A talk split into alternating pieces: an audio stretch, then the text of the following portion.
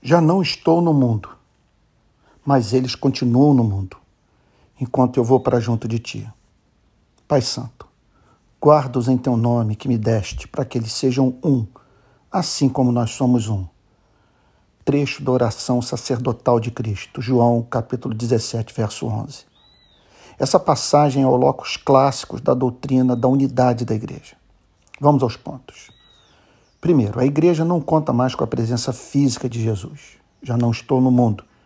O que hoje temos é o registro da sua mensagem nos quatro evangelhos. Isso é um problema. Não bebemos mais direto da fonte. Estamos sujeitos às interpretações que fazemos da mensagem de Cristo. Segundo, a igreja está no mundo, sujeita ao seu ódio e à sua influência. Eles continuam no mundo de Jesus. Cristo criou um problema para a igreja. Ela tem de viver o amor no mundo de agressividade. Há uma cultura de morte, desamor e rebelião. As instituições religiosas podem se deixar cooptar pelo mundo.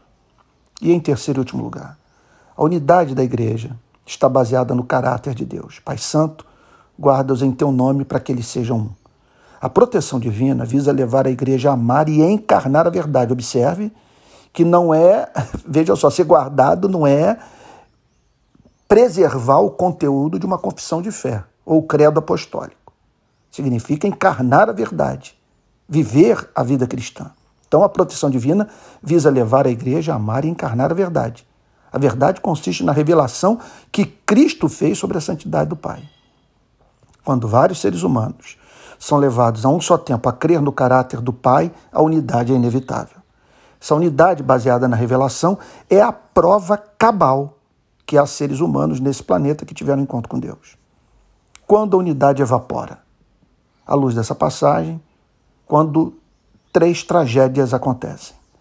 Quando a igreja confunde a sua interpretação do evangelho com o evangelho. Se a fonte do vero conhecimento da verdade não é mais nem o Cristo, cuja mensagem está contida nas Escrituras, a unidade é uma ilusão. Segundo lugar, quando a igreja é absorvida pelo mundo, por medo, fraqueza, inconsistência interna.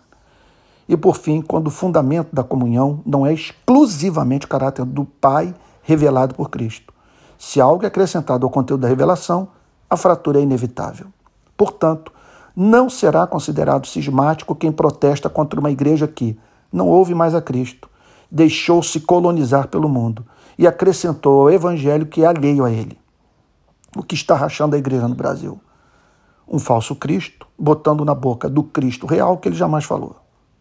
As pautas progressista e conservadora apresentadas como expressão do cristianismo puro e simples.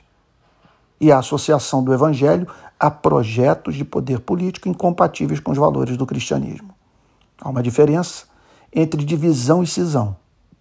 A cisão é sempre pecaminosa porque sempre significa cristão se separando por motivos tolos e insignificantes.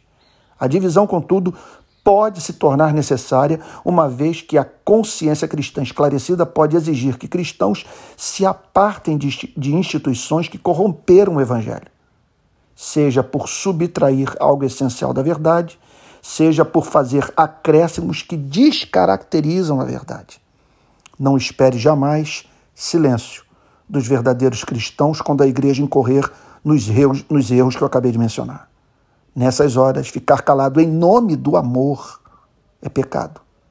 Quem deve, portanto, ser acusado de cismático é quem fez acréscimo à mensagem de Cristo.